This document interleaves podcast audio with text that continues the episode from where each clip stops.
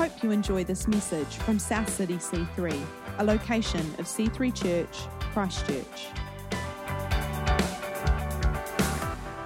Or aprons that had touched his skin were carried away to the sick, and their diseases left them, and the evil spirits came out of them. But then here, verse 13, there's some of those itinerant Jewish exorcists undertook to invoke the name of the Lord Jesus over those who had evil spirits, saying, this is an interesting word, I adjure you. Adjure is like as if you, um, you are compelling a person out of a place of authority. In other words, they're, they're using their authority uh, and their words to, to move you into a motivation.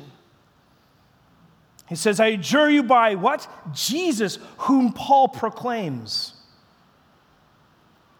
Seven sons of this Jewish high priest named Sceva were doing this. But the evil spirit answered them Jesus I know, Paul I recognize, but who are you? And the man in whom was the evil spirit leaped on them or leapt on him and mastered all of them. In other words, he just beat them up. And all of them and overpowered them, and they fled out to that house naked and wounded. And this became known to all the residents of Ephesus, both Jews and Greeks. And fear fell upon them, and the name of the Lord Jesus was extolled. In other words, it was lifted up. And many of those who are now believers came confessing and divulging their practices. And a number of those who had practiced magic arts brought their books together and burned them in the sight of all. I think I went on a little further than the script, but that's okay. Context plus content equals meaning. Thank you. Ephesus. Ephesus, I remember one, this guy that was teaching the Bible to us from YWAM, Montana, uh, Mark Masucci. He said this one time. He says, Ephesus was a spiritual Disneyland. A spiritual Disneyland. Man, there's many rides that you could go on because it was a major city of trade and, and other religions from Jewish and, and, and Africa and, and, and other Asian religions. They all kind of poured into this first century melting pot of this Disneyland of spirituality, being, being Ephesus. The age of reason and logic hadn't really come to, to fruition yet. So everything and if some of you that have been on the missions field, or, or maybe you've lived in, in Asia or in Africa, this will connect with you. Everything was spiritual. Everything how was angels, demons, magic, and superstition was rampant. People spent many hard earned denarii to expel evil spirits and demons from their homes, their businesses, and their bodies, either illness or mental health. Ephesus was this central city that was locked, it was like a core to this practice. These itinerant Jewish exorcists were like the local branding, the practitioners, the, the, the, the crew, the quote, ghostbusters. Who are you going to call? The itinerant Jewish ex- exorcists. That's what happened. Who you're going to call? Phone Sceva and brothers. They'll come down and exorcise the demons. And Sceva and brothers would come. See, the reality was they were Jewish priests. But something like a lot of times you hear these, these faithful, good root kind of Baptists or evangelical pastors, they do well in the beginning stages. But then something happens greed and money and television and radio, and all of a sudden they've got uh, anointing oil, holy water, handkerchiefs, you name it. Uh, this one guy, I can't remember the guy, he has doomsday uh, buckets where you can buy, and it's got food for like the rapture, which I don't understand uh, because you should be gone during the rapture, but why you need food. But but that's what happened. Sceva had probably had good roots. He was a Jewish priest. You don't make a lot of money in the ministry. We keep telling people that. I don't have a retirement plan. He's my retirement plan. I don't make a lot of money. Don't, don't rob me. Uh, guys come up to me and try to mug me. I'm like, Are you sure? I got a whole lot of lint and lint with a double portion of lint in my pocket. But see, that was the problem with Sceva. He was, he was kind of wandering around. He maybe had a, an exorcism here, there, and he's like, and people were paying top quality money. And then he and his brother say, let's go into business. Sceva and Sons, exorcisms for cheap. So that's what was happening. These Jewish exorcists.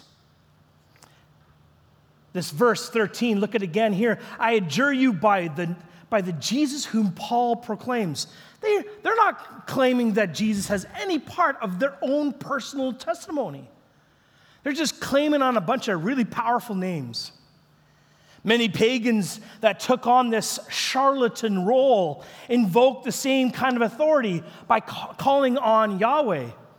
One uh, ancient papyrus read, I was doing research, it said this Some people would say, I abjure you by Jesus, the God of the Jews as if it was like, I want to make sure we cover all of our bases. Maybe this will work. Content. Jesus, I know. Paul, I recognize, but who are you? See, the, the, the, thing I love about this is the first part is Jesus, I know. That know is the Greek word genosak, genosko, and it means that there's pre knowledge having known for a very long time. In other words, this demonic presence, this spirit is saying, Jesus, I've known. Well, we all know who Jesus is. He predates the cosmos. If anything, if people are like, oh, I don't believe that Jesus is God, here is that demonic presence actually validating the deity of Jesus Christ because of Genosko. We know him. Oh boy, do we know him. C.S. Lewis wrote in Lion, Witch, and the Wardrobe. You remember the story, Luke? Aslan comes back to life, breathes on everything, and everything comes back to life. Everyone's like, all, all, the, all the evil was going, We killed you. And Aslan said, Well, there was a deeper magic, a more ancient magic. That's that knowing that predates all of cosmos and Genesis and creation. Genosko. It's like the, like the, the evil presence is saying, Oh, we know Jesus. And we got history with him. And then Paul, I recognize. In the ESV, that's what it says. But the Greek recognize is not the same Greek word. Well, hold on, John. But that's kind of like how it is with English. There's a lot of, there's like the see and then to see. There's a lot of words that we use that have different meanings. So in this, recognize it's the Greek word epistemai. And it literally means to fix your eyes on someone. Have your one's mind set on something. It's like what a detective has in an active investigation.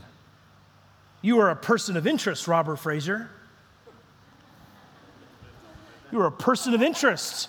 You are a suspect. Number one, prime suspect. It's like the, the demonic presence is saying, Paul is on our radar. We have our eyes fixed on this guy. Recognize the two different kinds of knowing and recognizing. How, what does all this mean for us? Number one, if you're taking notes, check this out. Number one, Jesus is God.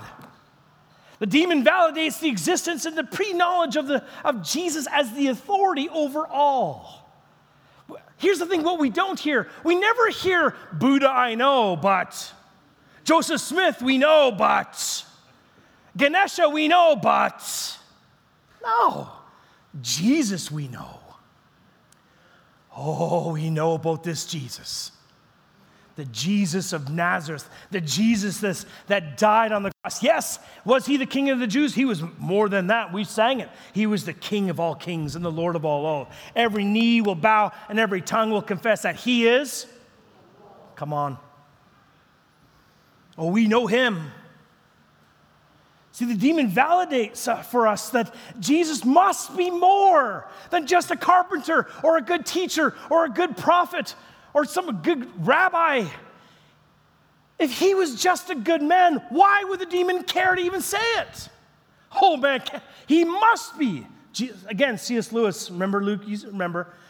He, he says this Jesus must be a liar, lunatic, or a Lord. Why is the enemy saying, Jesus, we know? It's because he's validating that he is God. People want to know, well, the Bible doesn't even tell us that Jesus is God. Baloney. It's written right here, Acts 19. Number two, if you're taking notes, he says this Oh, no, here's why you need to hear it. We need to remember that Jesus is God. Jesus is real. Jesus must have an impact on our faith and our own spiritual journey. See, when it comes to the enemy, it increases our faith because it, because it kind of kills off any of the doubts that we had. Let me tell you a story. I was praying for a woman. Actually, it was right when we started here. This woman came up, wore huge, massive ski goggle type glasses, big, big, like sunglasses. I, I was wondering if maybe she had glaucoma or she had some kind of cataracts. She come and she kind of, kind of interrupt right here. Karen and I, we said, let's go into Karen's office, have a wee chat. I said, Can you take your glasses off? Her eyes are all kind of weird and wonky. I said, Okay, that's not glaucoma. That's something going on spiritually. She actually, she actually warned me. Remember, Karen? She's like, I'm gonna, I'm gonna hit you. I said, Oh, no, what? It's like, she's like, oh, she's like, and she hit me more than a few times. But what it did is it didn't, it didn't throw me for fear. It just increased my faith, going, oh, then there's something going on here. The pull, the push and pull, the polar of Jesus and the enemy. It didn't, it didn't create doubt.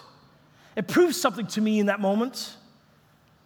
Even though the enemy thought it would be for evil, it showed me the wrestle is not in the flesh. It showed me that our spiritual battle is for our souls. This event was meant to distract and destroy my faith. It only reminded me of God's power and His presence. So don't get afraid when you hear these stories in the Bible of the enemy speaking, but all it should do is remind you of God's power and God's presence. Amen. Number two, if you're taking notes, is on the radar.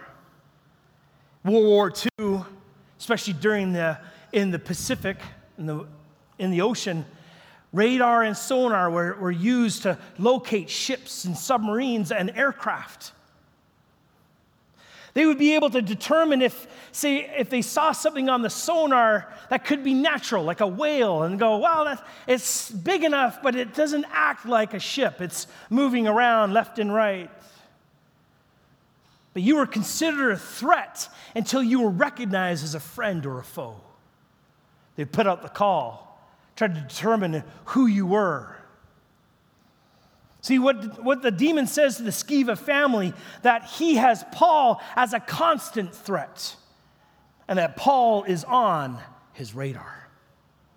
Paul is a threat to the kingdom of darkness, and the enemy has fixed his gaze on him. I love that in the movie Return of the King, we see Gandalf and the, the new king, King Aragorn, going out for one last battle. He goes out to the big black gate. And he just says, for if we got to give Frodo and Sam a chance to get to Mordor. And that eye of Sauron, you remember? It's just fixed his eyes on the enemy. So they start to do this battle against all creatures evil. And that eye is just laser focused on that battle. Meanwhile, Frodo and Sam are coming around, flanking, carefully meandering their way back to, to get to Mordor, to where the lava is. And immediately when Frodo puts on that ring, what does the eye do? It, that's the biggest threat. The, real has re- the ring has revealed itself. So immediately the gaze is off the battle. That's not now the biggest threat. It starts to, starts to shine on Mordor. And all the Ringwraiths and their flying dinosaurs or whatever they were, they start flying. That's, that's the real battle, is the ring is there. And make haste to Mordor. How does that happen? See, if you guys look at this list, how do you become a threat to the darkness? I put up a list. This is actually from uh, the Billy Graham Association. Here's some characteristics that you want, if you want to be that threat against darkness, I don't, I don't advocate for you to like invoke attack or enemy or some kind of combat with the enemy. Here's what I want you to do is number one, read your Bible daily. Do not be content to skim through a chapter merely to satisfy your hide. It says, hide the word of God in your hearts. Number two, learn, learn the secret of prayer. I love that. Learn the secret of prayer. Prayer is communicating. Every prayer that you pray will be answered. Sometimes the answer might be yes, maybe no, maybe it's wait. But nevertheless, it will be answered. Number three, rely constantly on the Holy Spirit. We know that the Holy Spirit prays for us in Romans 8, and that what a comfort that should be to the weakest of us. Stand aside and let the Holy Spirit take over all the choices and decisions of your life. Number four, attend church regularly. We, we actually have a part of our core values. It's this communion, communion with God, but also communion with each other. Create that community. Be a witnessing Christian. In other words, don't just live a life as this follower of Jesus, but you need to speak the words of faith. Invite people to have a conversation about the gospel. Number six, let the love of God be the ruling principle of your life. Jesus said to those who followed him, By this all men should know that you are my disciples, if you love one another. Number seven, be an obedient Christian. Let Christ have first place in all the choices of your life. Number eight, learn how to meet temptation. Temptation is not sin, it is yielding that is the sin. Let Christ, through the Holy Spirit, do the fighting for you. Number nine, be a wholesome Christian. Our lives and appearance should commend the gospel. In other words, it should reflect, be the mirror of the gospel and making it attractive to other people. They, people want to go, I want to I want to live that life. How does that, like the Philippian jailer, how now shall I be saved? You're living a life that is so foreign to me, Paul. And last on the list, Live above your circumstances. Don't let your circumstances get you down. Learn to live graciously within them, realizing the Lord Himself is with you. If you can faithfully, like the Apostle Paul, to do just some of these 10, oh, you're going to be a threat to the kingdom of darkness. Amen? You are going to be a threat. Because why? Because you're, you're moving with the gospel. And last, I end with this Who are you? This is the, the pointed end of this, this statement the enemy has for Sceva and his brothers. This question reminds me of this gospel passage. Let's just read it. It's in Matthew 7 21 to 23. It says, Not everyone who says to me, Lord, Lord, will enter the kingdom of heaven, but only the one who does the will of my Father who is in heaven. Many will say to me on that day, Lord, Lord, did we not prophesy in your name, and in your name drive out demons, and in your name perform any miracles? Then I will t- tell them plainly, I never knew you. Away from me, you evildoers. That's exactly what was happening with the brother Sceva. They were prophets for hire. They're doing all these things, just tacking the name of Jesus to stuff. My friend, my mentor, my guy that we helped plant a church with, Mike Oshiro, he told me of this story. He used that text to preach in Pacific Christian School in Victoria. He walked in and he did the main chapel for the, for the whole school and he used this text. And he challenged him and said, You might go to a, youth group, you might go to church, you might go to, to a, a Christian school, you might do all the right things and be a good person. And at the end of your life, the Lord might actually say, I don't know you. Oh, he thought that was a good message. He, like a couple of days later, the school called him. Parents were like reporting in, telling the ministers, like, how dare you? How dare you preach this text? Don't you know? Our kids go to exactly what he said. Our kids go to school and youth group and they go and build houses in Mexico and they do all this and they got baptized. They go to summer camp. They do this. They got straight A's in Bible Christian Christian living courses. Blah, blah, blah, How dare you preach that text to a bunch of Christian kids? Both Mike and I realize there's a reality check to that scripture. You could do all those things. And the sad part is, there might be at the end of the day, Jesus will say, Who are you? I said in the evening service last week, I came up to people and they're like, Hey, that was a really good sermon. I said, Yeah, great. That's good. What rung? What was ring, sing, and sting? Don't tell me it's just as a good sermon. That's great. High fives. I said, is it ring true to your heart? Is it singing like you're like preaching to the choir? Or is it stinging? Is it piercing your soul? That question, who are you? I ask that to you, church. Are you most wanted this morning? Are you public enemy number one this morning? See, I remember my professor, Dr. Feller, in the middle of our I don't know, theology class. He got up on his chair and he started praising God. I said, well, What's going on? He's like, He goes, The enemy is attacking. I, I'm, like, we're, we're, we're facing this, this, and this. I said, Well, why, why are you on your chair? He's like, Because we must be doing something right. And that's a big, and I, I, I kind of explained, I'm like, that's, that's big. I'm like, what's going on? But then he, he started to unpack because he was a missionary, and, and even his kids are missionaries in Ethiopia and Africa. There, not a, it's all spiritual. There, it's like, there is no like hospital that you could go to in like 10 minutes. There, if someone has a debilitating d- disease or illness, you just got to rely on Jesus.